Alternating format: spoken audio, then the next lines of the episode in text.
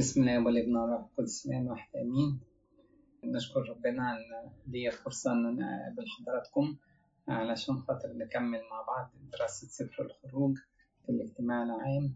ربنا يحافظ عليك وإحنا خلصنا لغاية إصحاح 16 وناخد بركة إصحاح 17 النهاردة بنعمة ربنا. قبل ما نبتدي عايز أأكد برضو على حضراتكم إن المرجع اللي إحنا بنرجع له هو الموسوعة الكنسية تفسير سفر الخروج والناشر. كنيسة قديس ماري مرقس مصر الجديدة.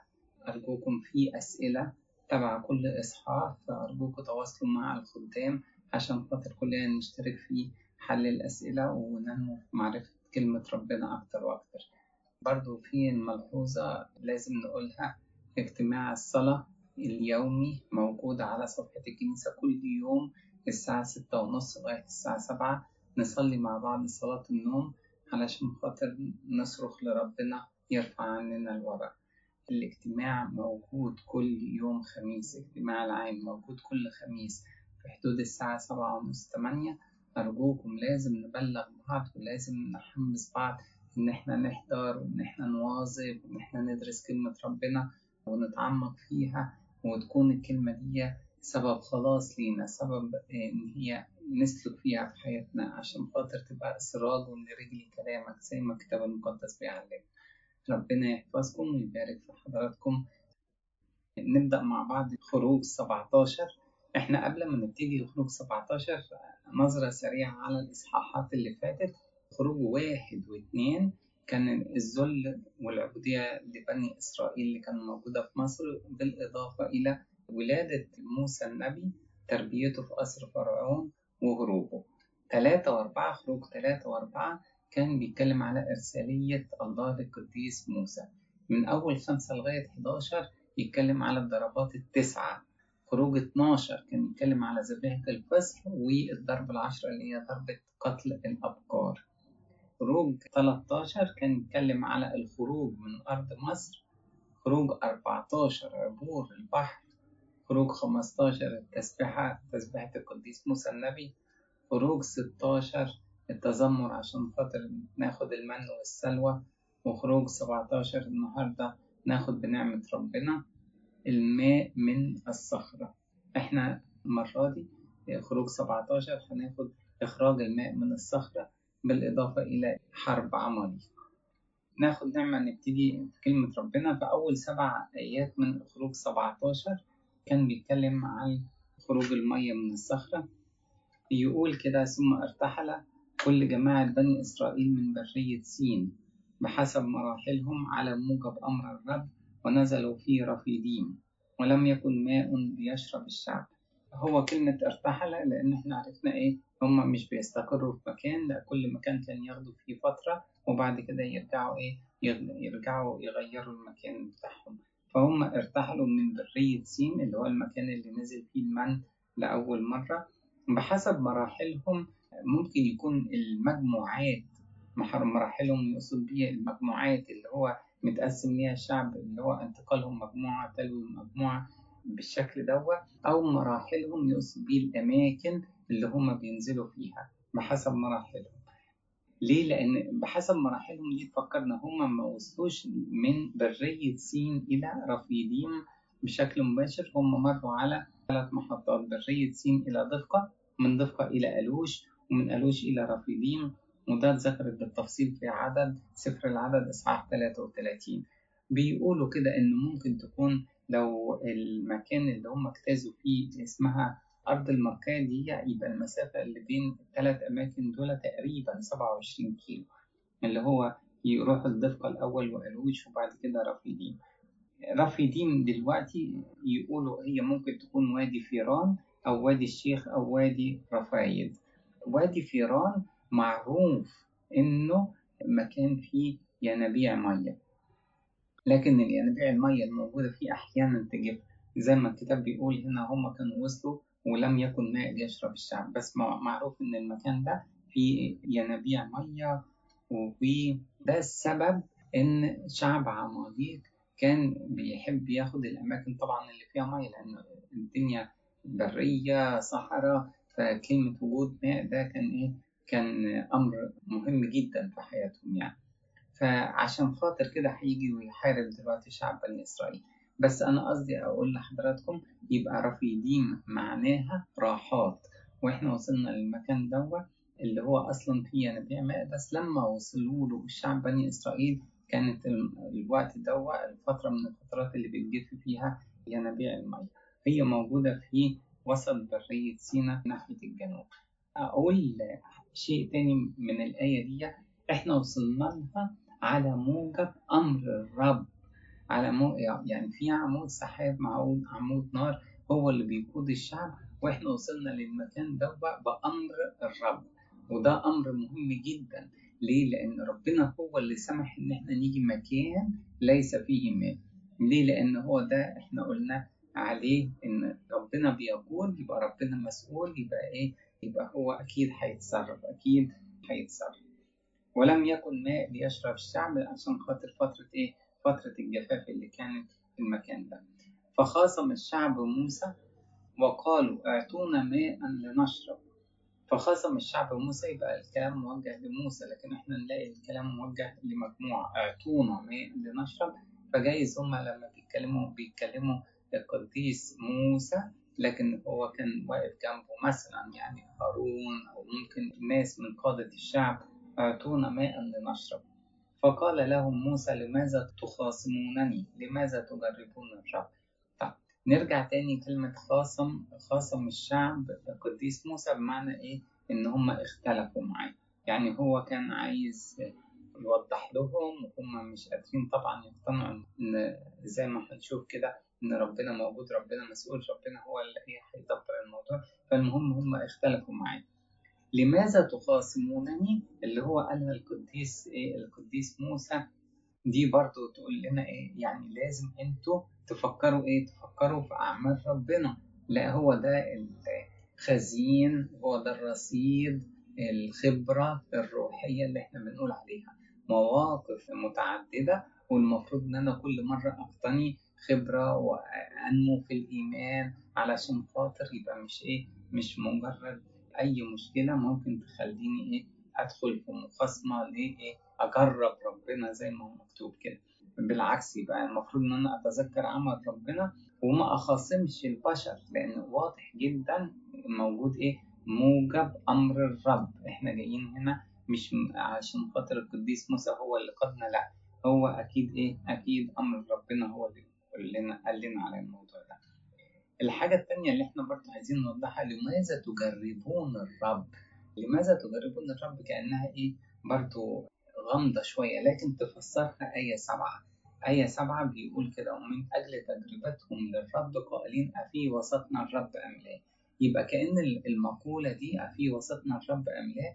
هي اللي كان بيرددها الشعب العطشان. الشعب دلوقتي عنده قلة ماء اجتاز مرحلة العطش فطلع السؤال في وسطنا الرب ويبقى هو ده إيه؟ تجربة ربنا إن إحنا شاكين في وجود ربنا معانا في الوقت في وقت الضيقة اللي إحنا بنمر بيها. وده برضو فكر قلة إيمان بمعنى إن ربنا أحيانا يكون موجود معانا زي إيه؟ ودانا إيليم زي ما هو اتدخل في مرة وإيه؟ وخلى الماء يتحول إلى ماء عذب. لكن إحنا مش متأكدين إن هو موجود معانا دلوقتي. ليه؟ لأن الفكر ده كان موجود عند بعض الشعوب الوثنيين إن إلههم أحيانا يكون موجود أحيانا إيه؟ أحيانا ما يكونش موجود زي في غفلة أو أو بياخد راحة فترة راحة أو حاجة زي كده. الخطية أكيد كانت خطيرة جدا. الله موجود في كل مكان. الله عنايته فائقة غير محدودة. الله لا يغفل ولا ينام. يبقى إذا إيه؟ يبقى خلي بالنا جدا إن الخطية لماذا تجربون الرب دي ما كانتش سهلة حتى على الشعب حتى على القديس موسى اللي فكرهم بيها قبل ما يعبروا. يعني شوف اجتزنا برية سينا سنين طويلة وقربنا نعبر الأردن. في تثنية ستة يقول لهم كده ولا تجربوا الرب إلهكم كما جربتموه في مسة المكان ده هيتسمى مسة يبقى الموضوع إن أنا شاكك إن ربنا موجود في وسطنا الرب ام لا دي إيه؟ دي كأنها تجربة شديدة آه تجربة لربنا شديدة وفي نفس الوقت إيه؟ قلة إيمان واضح جدا في طريقة إيه؟ في طريقة الكلام إن ربنا جايز يكون موجود لكن ربنا جايز إيه؟ كمان يكون مش موجود. فخاصم الشعب موسى وقالوا اعطونا ماء لنشرب لجأنا للبشر لأن إيه؟ بدل ما كان كده كان يبقى نصرخ لربنا هو يسد كل العوز بتاعنا ويسد كل الايه كل الاحتياجات بتاعتنا. بدل ما إحنا إيه بدل ما إحنا نلجأ للبشر وإحنا متأكدين إن القديس موسى عمره ما هيعرف يجيب مية. لكن إحنا قدامنا القديس موسى فإحنا عشان كده إيه بنكلمه واحيانا أو بنخاصمه أحيانا إيه هنشوف درجة الخصام وصلت إزاي. فقال لهم موسى لماذا تخاصمونني؟ لماذا تجربون الرب؟ وعطش هناك الشعب إلى الماء. يبقى خلاص يبقى أنت جايب مية من إيليم أو جايز برية سين كانت موجودة. لكن إيه؟ الأماكن دي كلها اللي أنت حوشت منها مية المية دلوقتي بتنفذ. وإيه؟ أنت عطشان الإيه الماشية اللي معاك برضه نفس الحكاية. فهم خافوا جدا إن الموضوع إيه؟ ما يتحلش ويوصلوا للموت. وتذمر الشعب على موسى وقالوا لماذا أصعدتنا من مصر لتمتنا وأولادنا ومواشينا بالعطش يبقى جت سيرة إيه؟ التذمر. فلازم نفكر بعد إن ده التذمر الرابع. التذمر الأول قبل ما يعدوا البحر الأحمر عند فم الحيروس والتذمر التاني وقت مرة لأن إحنا لقينا المياه مرة وتدخل ربنا. والتذمر التالت لما إحنا برية سين وجعانين وربنا اتدخل برضو نزل المن والسلوى. وادي التذمر الرابع إحنا عطشانين وربنا إيه وربنا هيتدخل. من المرات اللي فاتت لازم يتربى خبرة روحية. من المرات اللي فاتت درجات الإيمان بتاعتنا لازم نعلى طب إحنا دلوقتي هل لينا نفس السؤال بتاع كل مرة؟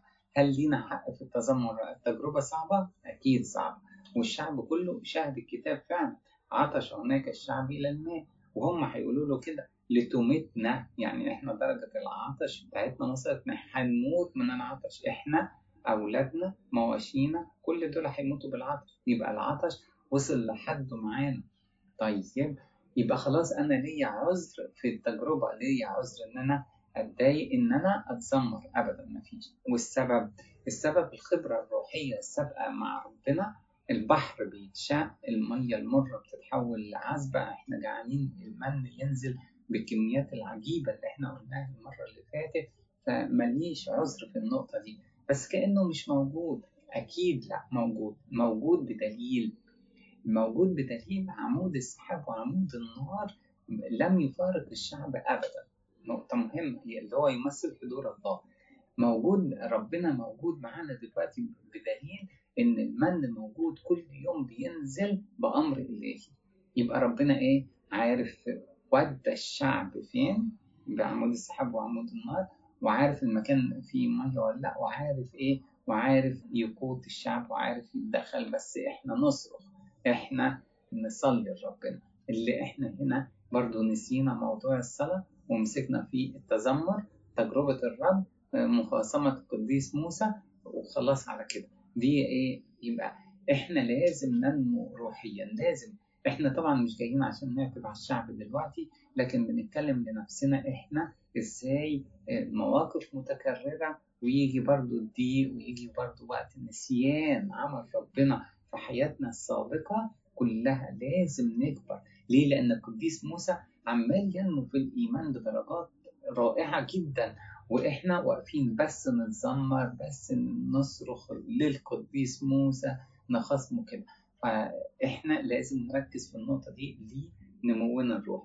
وتذمر الشعب على موسى وقالوا لماذا أصعدتنا من مصر؟ كأنه هو اللي أصعدهم مش ربنا مش إحنا اللي صرخنا من العبودية وربنا استجاب وجاب القديس موسى اللي تعب جدا من إيه؟ من فرعون وكل المعاملات الصعبة بتاعته. لماذا أصعدتنا من مصر لتمتنا وأولادنا ومواشينا بالعطش؟ ده كان إيه؟ ده كان رد الفعل بتاعهم. سواء كان موضوع التذمر أو موضوع إيه؟ طيب. فالموضوع يبقى الموضوع ما وصلش للمخاصمة وبس لا ارتقى إلى درجة إيه؟ إن إحنا تذمرنا سواء بقى على إيه؟ على القديس موسى على إيه؟ على ربنا نفسه. فصرخ موسى إلى الرب قائلا ماذا أفعل بهذا الشعب؟ بعد قليل يرجمونني. صرخ موسى إلى الرب ده الحل. هو ده حل الموضوع. هو الحل إن هو الصلاة. الصلاة حل لكل الضيقات لكل التجارب. وقت الضيق ربنا نفسه بيقول لنا كده. ادعوني في وقت الضيق أنقذك فتمكنني. فما فيش ضيق من غير إيه؟ من غير صلاة. لازم ده هو مدرسة الصلاة مبنية على الضيق على الاضطهاد على الصليب بالشكل ده. فهو كان رائع جدا القديس موسى إنه مرة يصرخ بقلبه بس مرة يصرخ بقلبه ولسانه بس إحنا نحصل كده. في خروج 14 خلاص فرعون موجود وجيشه جاي وإحنا قدامنا البحر والشعب كله إيه صرخ لربنا في الأول لكن بعد كده اتذمر برضه على القديس إيه موسى. راح هو صرخ لربنا. يبقى النقطة إن هو كده يقول فقال الرب لموسى ما لك تصرخ إلي؟ خروج 14 خروج 15 اتضايقنا من المية المرة ورحنا إحنا اتذمرنا هو عنده الحل إيه؟ فصرخ إلى الرب برضه في خروج 15 وأدي نفس الحكاية خروج 17 إحنا بنقول له إيه؟ إحنا ما فيش مية إحنا والمخاصمة لا التذمر لا كده هو حل موجود عنده ما يحلش لأنه هو مش هيدي مية. لكن يعرف يعمل إيه؟ صرخ موسى إلى الرب وده اللي يخلينا كلنا في احتياج نقتني قلب موسى في الضيق. قلب موسى بيعمل إيه في وقت الضيق هو الصلاة فإحنا نفس الحكاية نصرخ لربنا علشان خاطر ربنا يتدخل. ليه؟ لأن القديس موسى كان مؤمن إن النعمة تفوق كل الإمكانيات. يعني أنا بعناية البشرية برية ومفيش مية يبقى خلاص. لكن هي النعمة تفوق جدا. زي ما في معجزة من يوميا بتحصل يبقى ربنا أكيد إيه؟ يقدر يشبع الظمأ بتاع الشعب ده وهو رب خبرة والشعب المفروض رب خبرة. إن عصا موسى تقدر تشق البحر الأحمر الشجرة ممكن تخلي المية إيه؟ المرة مية حلوة. فالإمكانيات اللي فوق الطبيعة موجودة عن طريق إيه؟ عن طريق ربنا. الآباء لما تأملوا كده قالوا إن القديس موسى بحياته بعمل ربنا جوه حياته كان إشارات واضحة جدا لعمل النعمة في حياتنا كلها. يعني النعمة تقدر تعمل كل حاجة تقدر تعمل كل حاجة بينا. بس إحنا ندي إيه؟ ندي فرصة لعمل النعمة نستجيب لصوت ربنا زي ما كان القديس موسى كان بيعمل كده. فهو صرخ إلى الرب قائلا ماذا أفعل بهذا الشعب؟ ماذا أفعل بهذا الشعب؟ ما كانش تذمر منه لربنا لكن إيه؟ لكن هو طلب إرشاد طلب إرشاد لربنا. بعد قليل يرجمونني. موضوع الرجم أول مرة كنا سمعنا عنه في خروج 8 وقت لما فرعون بيقترح يقول ما تروحوا اذبحوا للرب إلهكم في هذه الأرض. فكان الرد إيه؟ إن ذبحنا رجس المصريين أمام عيونهم أفلا يرجموننا؟ القديس موسى بيقول له ده هم هيرجمونا. أول ما إحنا نذبح الحيوانات اللي هي مقدسة عندهم هم يرجموننا. فكانت أول سيرة للرجم. أدي تاني مرة تيجي سيرة الرجم بيقول له يا رب ده هم متضايقين ده هم الغيظ واصل لحد إن هم هيرجموني. وده اللي يقول الشعب قد إيه إدى لنفسه المجال إن الخطية تتملكنا. الموضوع مش خصام بس للقديس موسى الموضوع وصل للتذمر الموضوع وصل لغيظ لدرجة إن إحنا هنمد إيدينا عشان خاطر نتناول الحجارة ونرجم القديس موسى اللي هو ساعدنا في كل المراحل دي. دي الدرجات بتاعت الغيظ. يعني عشان ما نفاجئش إن فلان قتل قتل في غيظ ليه؟ لأن إدى مجال للإيه؟ للخطية كلها عشان خاطر إيه؟ تكمل جوه قلبه. نفس الوضع اللي هو التهديد بالرجم. اتذكر في الكتاب المقدس برضه نفتكر كده قديس داوود وقت من الأوقات كان الشعب يعني المهم خرج بيه ورجع لقى إيه لقى في ناس سبيت في صقلة ده إحنا هنقراها في صمويل الأول 30 المهم فتضايق داود جدا لأن الشعب قالوا برجمه. يعني رغم إن هو ده القائد بتاعنا وهو بيحقق انتصارات وكده لكن الضيق الكتير اللي كان يتملك نفسية الشعب هم إيه قالوا نرجم القديس داود لما إحنا فشلنا كلنا. هو اتذكر عن داود إيه؟ اما داود فتشدد بالرب إلهه. يبقى أنا سلمت قلبي لإيه؟ للضيق للتذمر. ليه؟ أنا هرجم داود. طب وهو أما داوود فتشدد بالرب إله نفس الموقف بتاع القديس موسى. أنا إيه؟ أنا اتغصت خلاص. بوصل الغيظ الغضب بيا إن أنا أوصل ليه؟ إن أنا أرجم القديس موسى وهو يصرخ للرب. يصرخ للرب. يبقى هو إيه؟ بيتشدد بالرب إله زي ما ذكر عن القديس داوود ونفس الحكاية برضو رب المجد نفسه اتعرض للموقف ده مرتين. في يوحنا 8 يقول كده فرفعوا حجارة ليرجموه. فرفعوا حجارة ليرجموه ساعة لما قال إيه؟ قبل أن يكون إبراهيم أنا كاهن. فقالوا له أنت بقالك أقل من 50 سنة وأنت تقول فرفعوا حجارة ليرجموه. يوحنا 8 يوحنا 10 بنفس الحكاية. فتناول اليهود حجارة ليرجموه.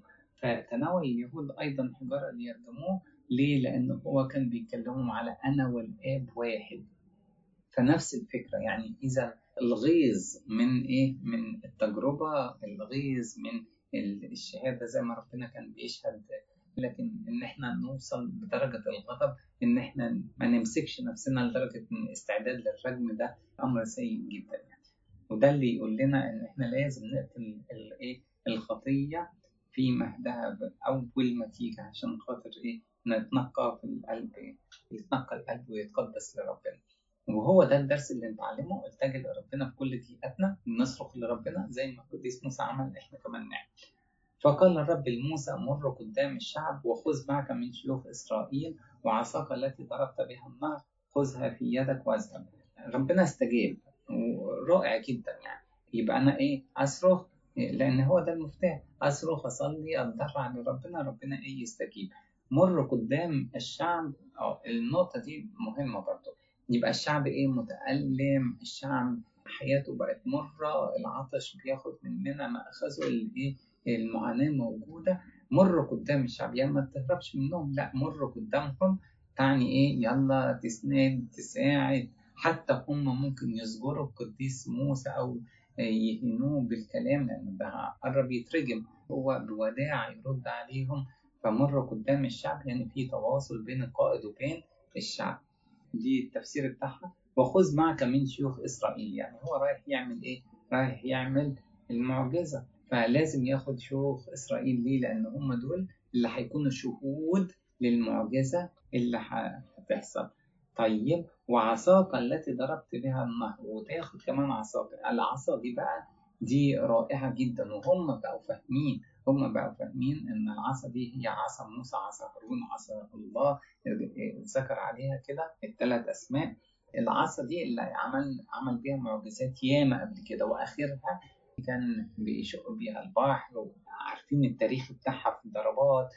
فبالتالي إيه بقى؟ هو مر قدام الشعب أخذ من شيوخ إسرائيل أي أخذ معاه العصا التي ضربت بها النهر ضربت بها النهر دي ساعة لما هو حول النهر الماء بتاعه إلى إيه؟ إلى دم. خذها في يدك وأذهب. يبقى هو مش رايح لوحده لا واخد معاه إيه؟ العصا اللي اللي اتقال عليها واخد معاه شهود علشان خاطر ربنا لما تتم المعجزة. محدش يقول دي محض الصدفة أو زي ما بعض الناس بيقولوا لا ده كان في آبار في المكان ده. ده عطش وهيوصلنا الموت. ما كانش في آبار ما كانش في مية ابدا وهي إيه معجزة بكل المقاييس.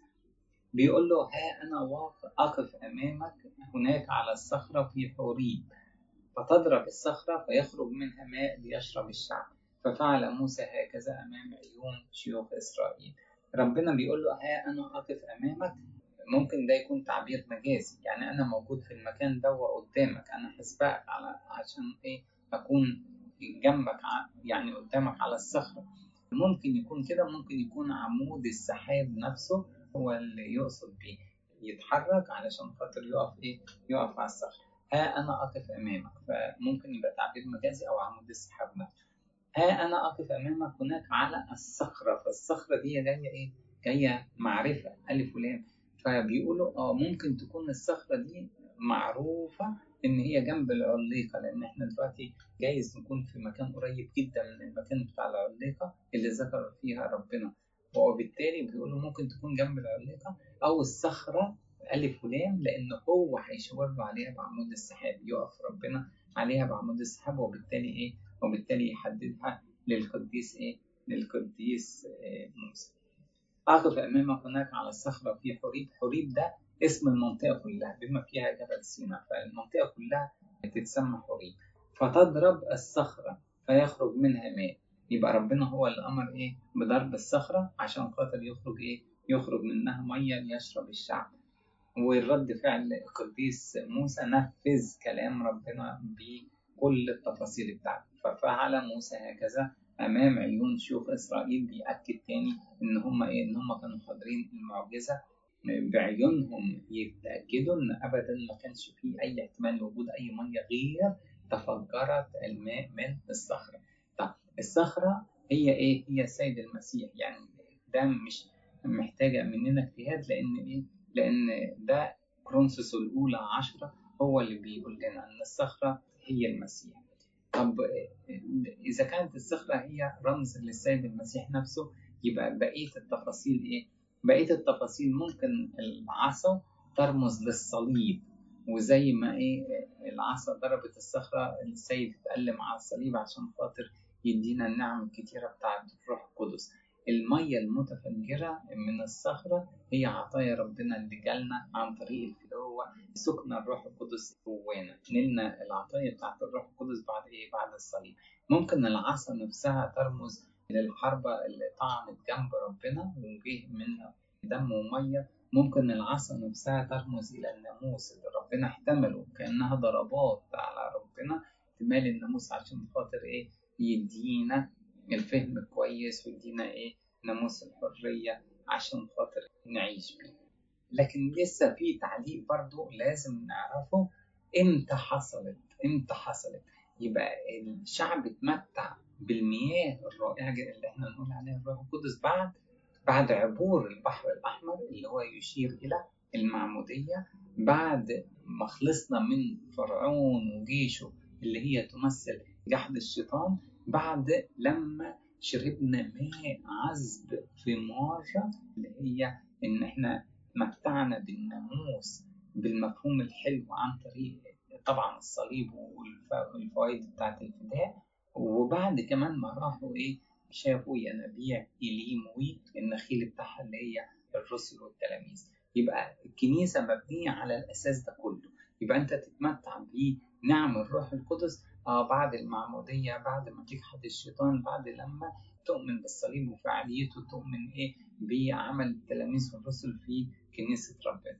الحاجة التانية اللي لازم نفتكرها إن الصخرة روت كل العطاش صح؟ وده نفس رب المجد قاله إن عطش أحد فليقبل إلي ويشرب من آمن بي كما قال الكتاب تجري من بطنها أنهار ماء حي. في يوحنا سبعة كان ربنا بيقول لنا محتاج العطشان يقرب يلا يآمن ويرتوي بالمياه والمياه دي اتقال كده في القديس يوحنا ذكر في إنجيله قال هذا عن الروح القدس لأن الروح لم يكن قد أعطي بعد لأن السيء أن المسيح لم يكن قد منقذ بعد.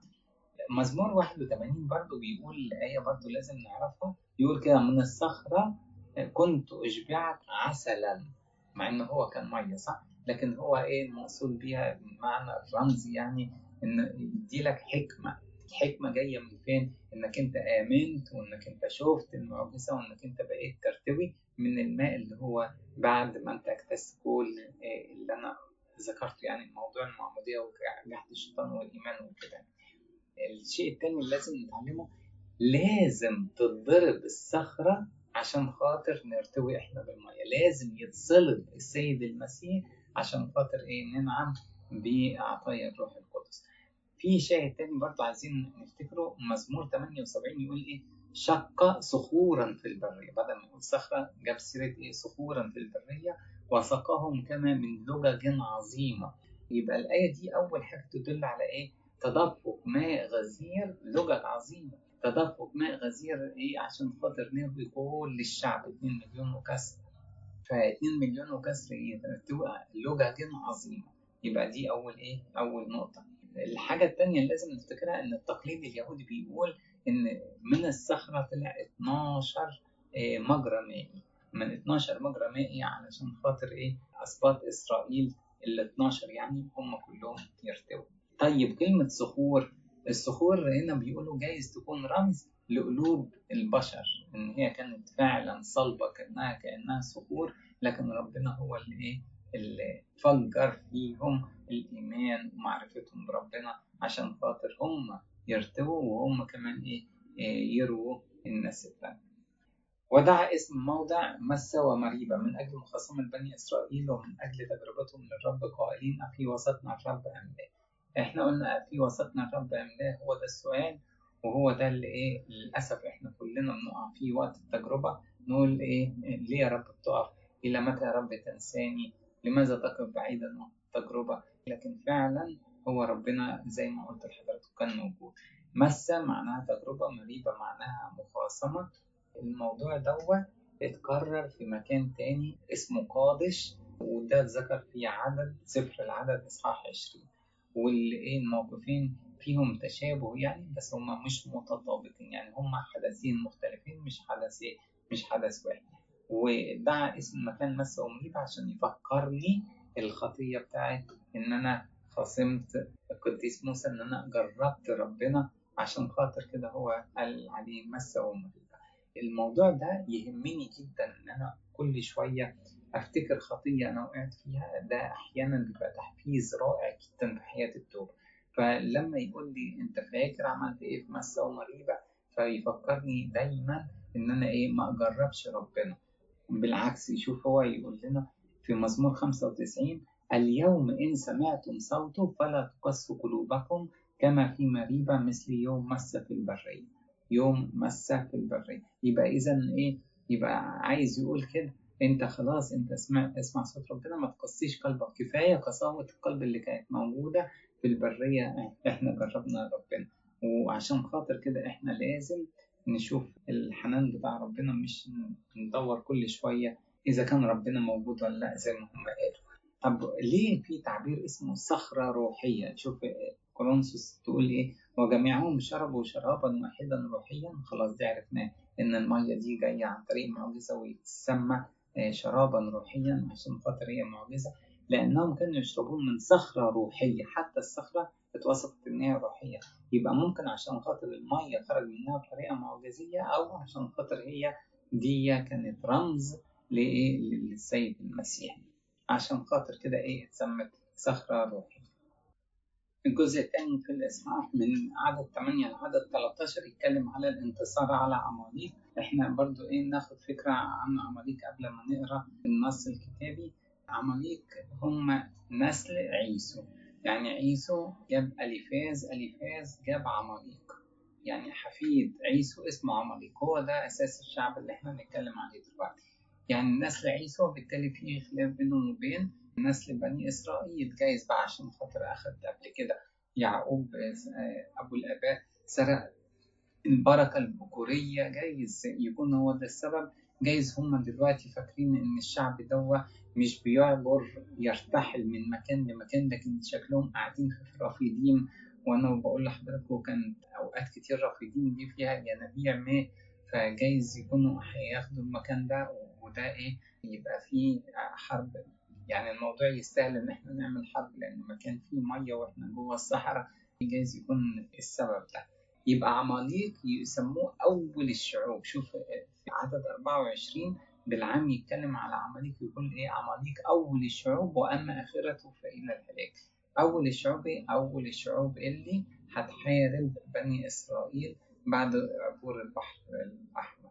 يعني إحنا عارفين بني إيه؟ المصريين الأول كانوا لكن بني إسرائيل محدش قابلهم قبل كده. أول مرة هيقابلوا شعب أول مرة هيدخلوا حرب. هو دلوقتي إيه؟ مع عماليق فعشان كده يقولوا عماليق أول الشعوب أول الشعوب اللي هتحاربوا بعد العبور البحر الأحمر.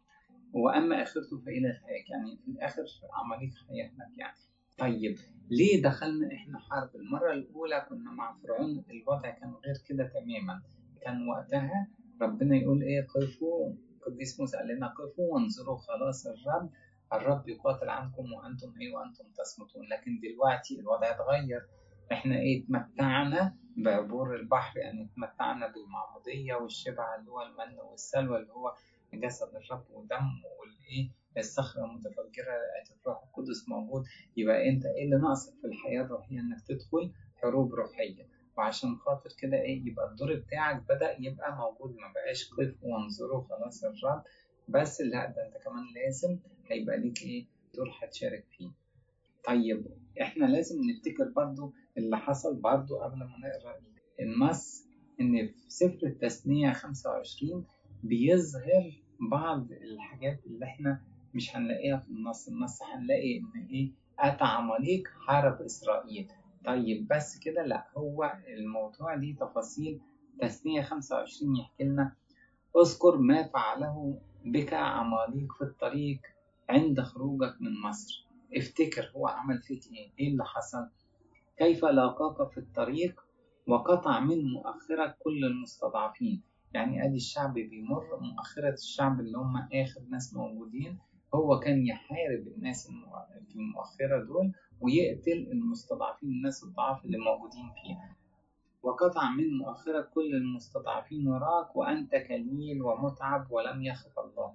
يبقى إحنا بس رحل ومش هنستقر ورغم كده هو إيه لم يرحمنا لكن هو إيه هاجم مؤخرة الشعب قتل المستضعفين لم يخاف الله. طب وإيه بقى التكملة؟ التكملة فمتى أراحك الرب إلهك من جميع أعدائك حولك في الأرض؟ يعني أول ما ربنا يريحك خلاص لازم تعمل إيه؟ تمحو ذكر عماليق من تحت السماء لا تنسى. يبقى صارت إيه؟ صارت وصية إنك أنت إيه؟ تمحو ذكر عماليق. ربنا طالب كده. وإحنا هنعرف إيه أسباب الموضوع ده. وخاتم الآية بكلمة لا تنسى. ده كان في تثنية 25 والتاريخ يقول يعني إن الشعب ما اهتمش كتير إن هو يعمل الإبادة لشعب إيه؟ لشعب عماليق اللي هو كان الخصائص بتاعته كلها الشر والذبح والسطو والنهب النهب كده بالشكل دوت وبالتالي ما عملوش كده. طب والنتيجة بقى اللي هو بيقول لك تمحو انت لم تمحو وربنا قال لا تنسى. ودينا إحنا ما نفذناش الوصية. تمر الأيام يعني إحنا هنقابلهم مع شاول الملك هنقابلهم مع داوود الملك. لكن إيه؟ لكن هنقابلهم كمان أيام حزقية. بنو الشمعونيين بنو شمعون اللي هم الشمعونيين اخذوا المكان اللي هو عماليق وقتلوا منفلتوا عماليق بس برضه لم يبعد الشعب عن بكرة أبيهم يعني كله لم يتم. ليه؟ لأن نوصل لقديسة أستير. قديسة أستير يعني إيه؟ أثناء السبت. نلاقي فيه هامان ابن همداسة الأجاجي.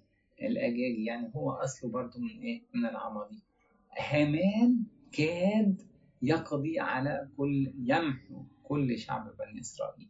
يعني شوف إزاي يعني إحنا المفروض كنا نسمع كلام ربنا وقال لنا لا تنسى لكن إحنا تهاونا ومطبقناش الوصية وجي وقت من الأوقات اللي واحد من نسل عماليق عايز إيه يمحو كل شعب بني إسرائيل وده نلاقيها في سفر أستير الإصحاح الثالث طيب نرجع بقى للنص أتى عماليق وحارب إسرائيل في رفيديم وإحنا قلنا إيه السبب؟ رفيديم كان فيها مية حتى الوقت اللي كانوا هم فيه ما كانش فيه لكن أوقات كتير بيبقى فيها ينابيع مية فقال موسى ليشوع وإحنا خلاص عرفنا إن هي جاية الحكاية على حرب لأن خلاص هو حارب المؤخرة وقتل المستضعفين وإحنا شعب كنا متعب. طب إيه التصرف بقى؟ فقال موسى ليشوع انتخب لنا رجالا واخرج حارب عماليق يبقى إذا الموضوع إيه؟ الموضوع لازم يتاخد بشكل إيه؟ بشكل إيجابي. يبقى مش ممكن أبدا نقول كفاية الصلاة. لأن ربنا خلاص المرحلة بتاعت كف وانظروا خلاص الرب دي تكون موجودة في أول إيه بداية الحياة الروحية. ربنا هيتدخل ربنا هيخلص كل حاجة.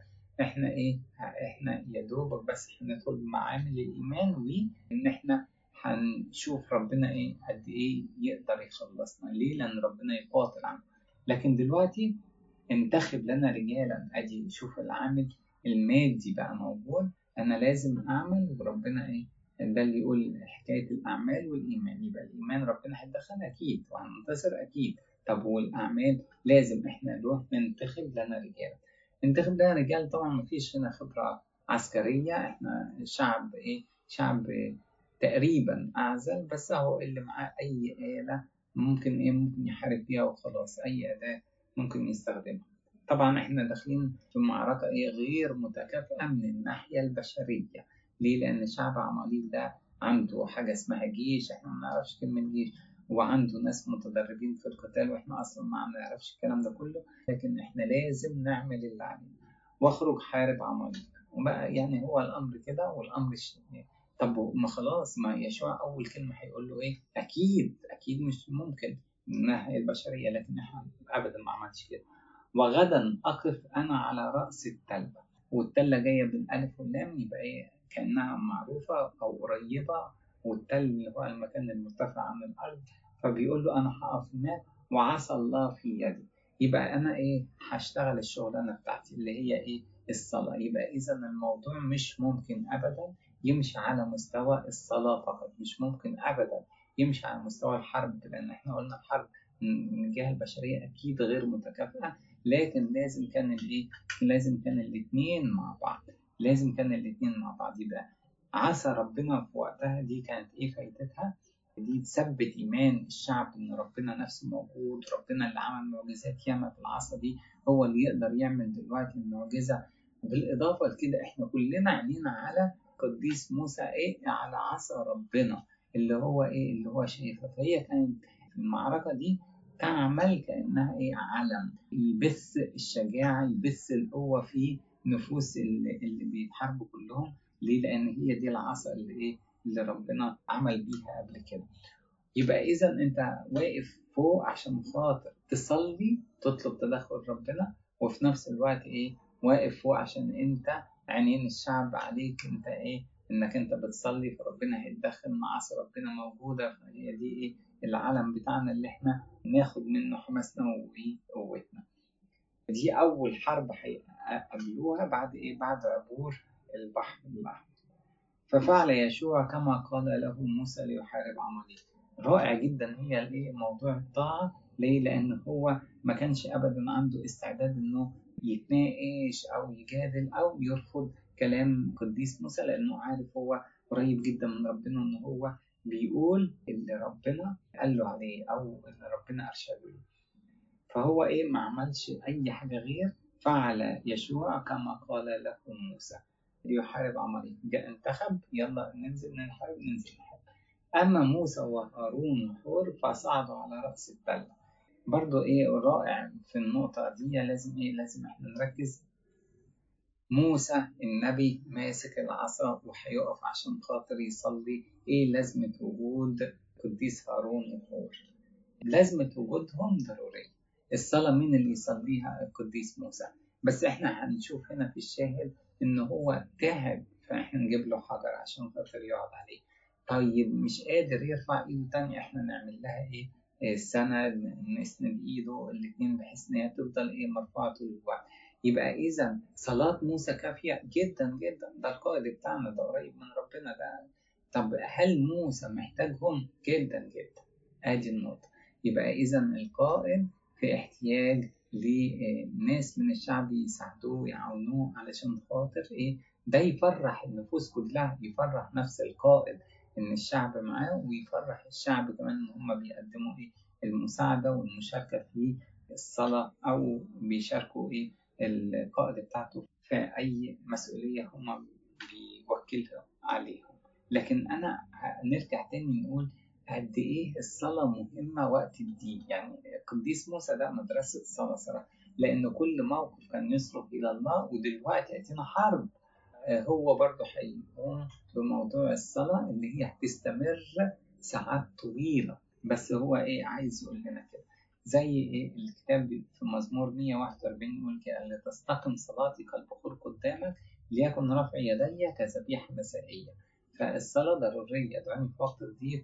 دي إيه ضرورية إحنا لازم إيه نستجيب. والصلاة برفع الإيدين. شوف الآية تقول إيه. ليكن رفع يدي كذبيحة مسائية ويرجع تاني القديس بولس الرسول في تيموساوس الأولى إصحاح التاني يقول كده أريد أن يصلي الرجال في كل مكان رافعين أيادي طاهرة بدون غضب أو جدال بدون غضب. رافعين أيادي طاهرة. يبقى إحنا لما نصلي نرفع الإيدين. ليه لما نرفع الإيدين؟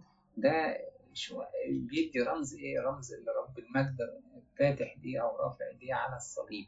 نفس الفكرة آباء الكنيسة لما فكروا فيها قالوا إحنا كنا متخيلين إن القديس موسى في الوضع ده حرب وأول مرة يقابلوا عدو وشعب جاي بجيش عليه كان إيه؟ المفترض أو المتوقع إن هو إيه؟ ينبطح على الأرض ويتضرع لربنا وإيه؟ وعينه في الأرض ساجد لربنا لكن إيه؟ لكن الوضع واقف. الوضع إيه؟ رافع إيده لربنا. كأن القديس موسى صمم وشال إيه؟ شال في الموقف ده برضه رمز لرموز السيد على الصليب. رمز لرموز السيد على الصليب. يبقى بدل ما يصرخ إيه؟ راجع أو منبطح على الأرض هو رافع إيده على شكل الصليب واللي بيه حقق المكسب. وكان إذا رفع موسى يده أن إسرائيل يغلب. إذا خفض يده أن عماليق يغلب.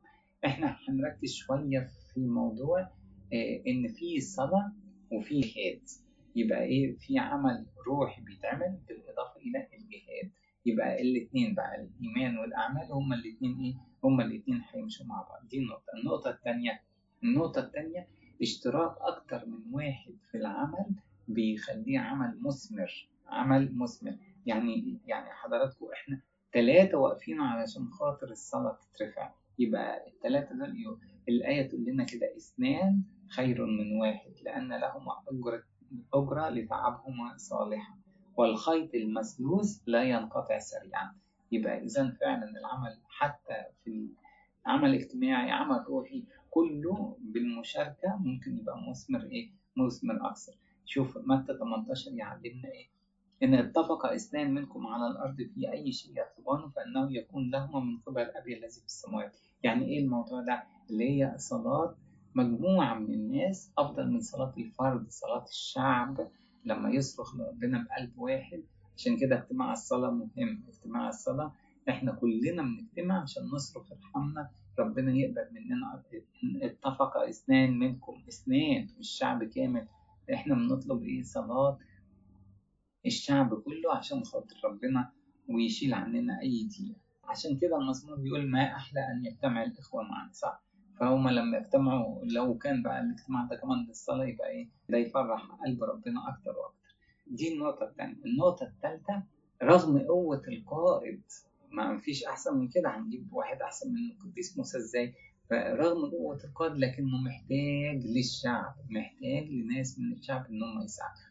فاعملوا معروف ما نفتكرش إن القائد لأن الكنيسة لازم بتصلي للبطرك بتصلي للأساقفة بتصلي للكهنة بتصلي للخدام بتصلي ليه؟ لأن الناس دي كلها ما كان أخذت أي مسؤولية الصلاة بتاعتنا أكيد بتفيدهم كتير ربنا يتحنن ربنا يساعد.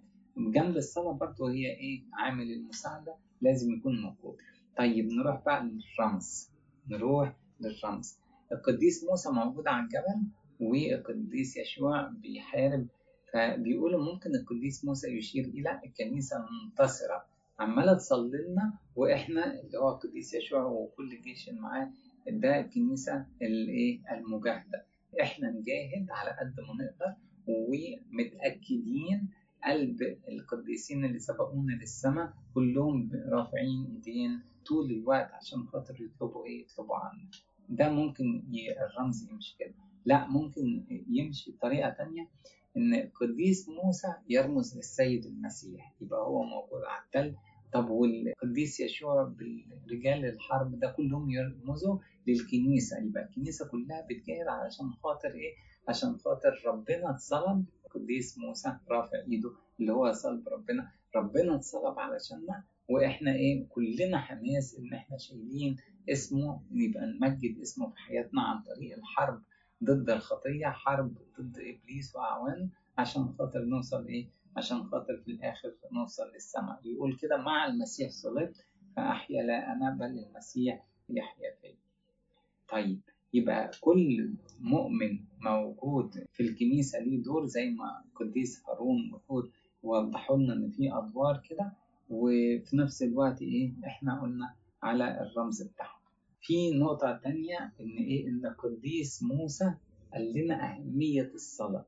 أنت بتحارب ده أمر طيب جدا بس وضح لنا أهمية الصلاة بحكاية إيه؟ رفع إيده إسرائيل يغلب. خفض إيده عماليق يغلب فالصلاة كانت أكيد مهمة وأهميتها جايز تفوق الجهاد اللي بيجاهده الإنسان بحيث إيه؟ بحيث إن هو القديس موسى أخباره إيه؟ طبعا لو أخذنا معنى رمزي إن هم بيصلوا لنا فوق في الكنيسة المنتصرة فهم لا يكلوا ومش ممكن يخفضوا إيديهم أبدا وعشان خاطر كده الكنيسة لازم إيه؟ لازم إيه هتنتصر.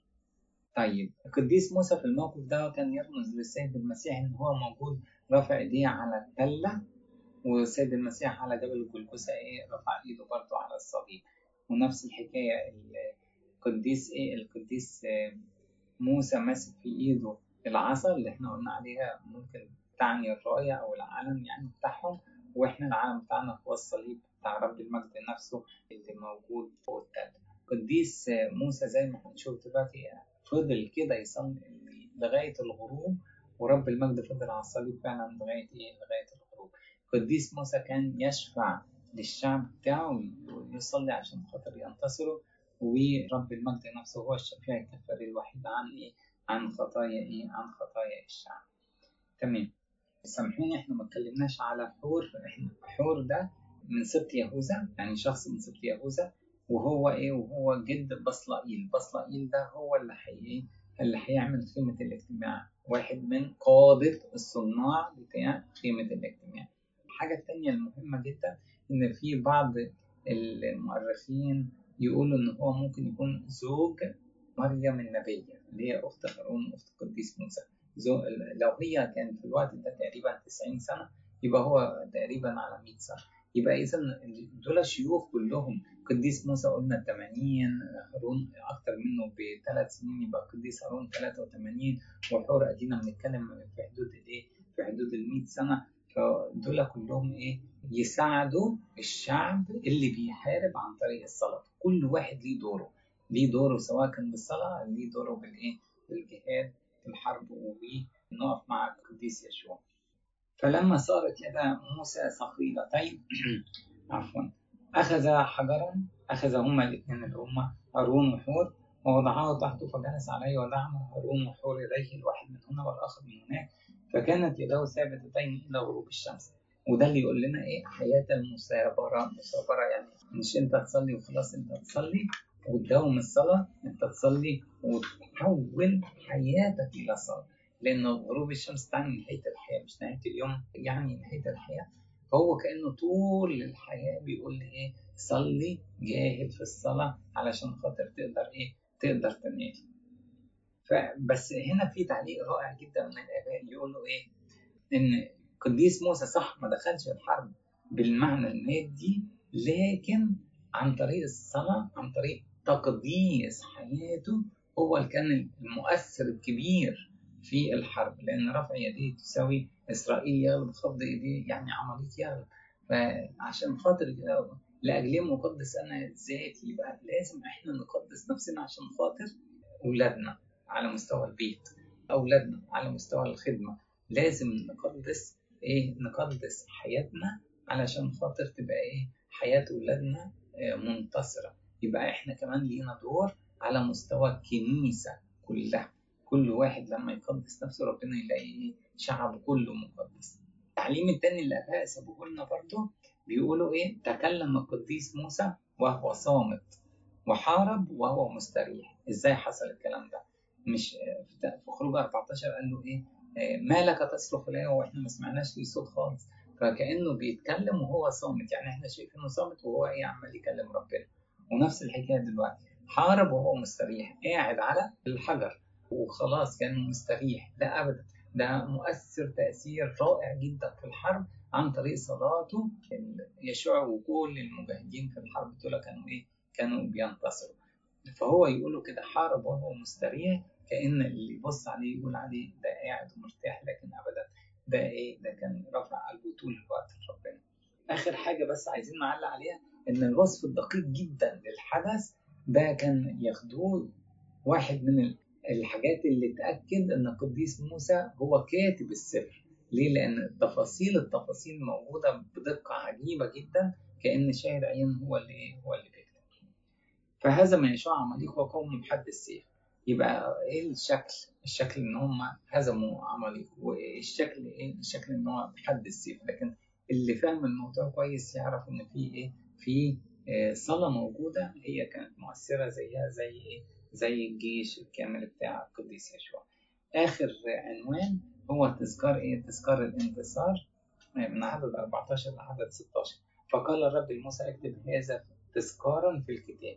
يبقى اذا محتاجين إن إحنا نفتكر الموضوع ده تذكار إيه؟ تذكار لعمل الصلاة تذكار إن ربنا هو القوة المساندة لولاده حتى في وسط حرب وحرب مادية فعلا مش حرب روحية أما حرب مادية موجودة. لكن ربنا هو الايه لازم نكتب في الكتاب لازم إيه؟ نتذكر الحكاية دي. طيب وضحوا في مسامع يشوع يعني اقراه على يشوع يعني يشوع كمان لازم يعرف. إن النصرة من عند الرب. زي ما يقول كده الفرس معد ليوم القتال أما النصرة فمن عند الرب. فلازم يشوع يعرف إن الانتصار اللي أنت حققته ده عشان خاطر فيه إيه؟ في موسى النبي في عصا ربنا في هارون وإيه؟ حور كانوا موجودين. فإني سوف أمحو ذكر عماليق من تحت السماء. ربنا قال كده وربنا طلب مننا كده في سفر التثنية إحنا إيه؟ ما نفذناش كده وإحنا شفنا إيه كان إيمان ابن هنداسة الأجاجي كان هيبيد كل شعب إيه إسرائيل نتيجة كده. طب هم يبادوا ليه بقى؟ أمحوا ذكر عماليق؟ لأنه هم طريق الشر ماشيين فيه لأنه هم عايزين يبيدوا شعب بني إسرائيل لأنهم شافوا ربنا بيعمل مع بني إسرائيل ورفضوا الإيمان وأصروا على خطيتهم يبقى دول الثلاث حاجات اللي إيه؟ اللي إحنا نقول لازم طالما أنت مصر على خطيتك رغم شفت عمل ربنا رغم إنك أنت رافض الإيمان ومصر على الرفض ده يبقى ساعتها إيه؟ ساعتها جاي بضرر كتير ومفيش أمل في الإيمان بتاعه ربنا كان يصدر الأمر امحو ذكر عماليق من تحت السماء. والكلام ده برضو يخصنا إحنا صح؟ لما أنا أمسك في الخطيه وأصر فيها وكده يبقى أنا كأني بسير الغضب الإلهي علشان خاطر كده أحسن حاجة التوبة.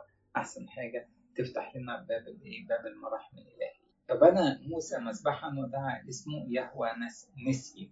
يهوى نسي بمعنى الرب رايتي فإحنا عايزين نوصل لإيه؟ نوصل لإن تعبير رائع جدا عن الشكر إنك أنت إيه؟ يلا تصلي. يبقى زي ما أنت صليت عشان الاحتياج يلا نصلي عشان نشكر. مش بس نصلي احتياج يبقى مفيش لا يبقى مفيش إيه؟ مفيش مجال إن إحنا إيه إن إحنا ننسى ربنا بعد تحقيق إيه بعد تحقيق الطلب اللي إحنا عملناه يهوى نسي يعني الرب؟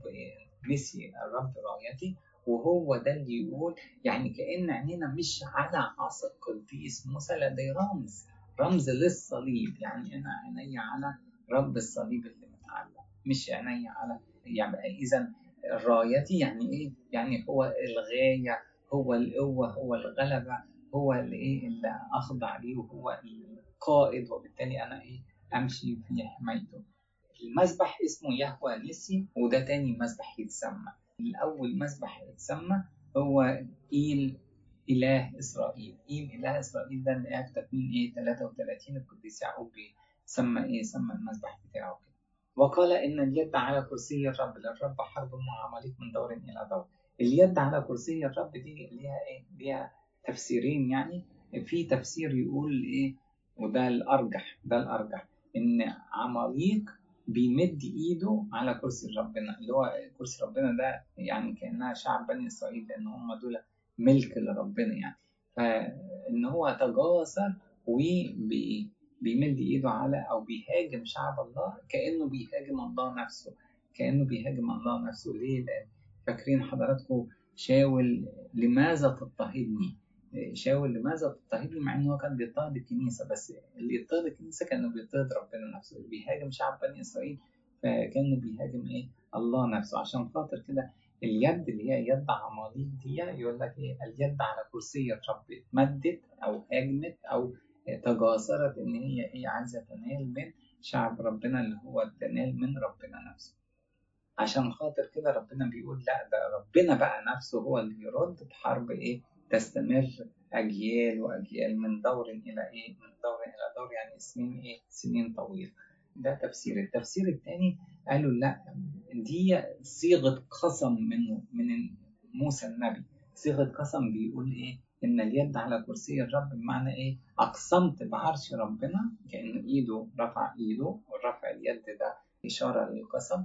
إيد على كرسي ربنا كأن أقسمت بعرش ربنا إن تكون الحرب إيه على مدى الأجيال. وده إيه التفسير يعني أو احتمال ضعيف إن يكون معناها كده. يعني معظم الآراء رايحين ناحية المعنى الأول اللي هو إيه إن عماليق تجاسر إنه يهاجم شعب ربنا كأنه بيهاجم إيه؟ بيهاجم ربنا نفسه. إحنا كده وصلنا لغاية نهاية الإصحاح. إحنا كتير أخدنا دروس عميقة جدا سواء من موضوع انفجار الماء من الصخرة أو عماليق وإيه عملنا إحنا سواء كنا قادة أو من الشعب سواء إحنا بنشارك في الحرب أو بنشارك في الصلاة ربنا يدينا نعمة فوق نعمة ويدينا إن إحنا نتبارك بدراسة كلمته له المجد في كنيسته إلى الأبد.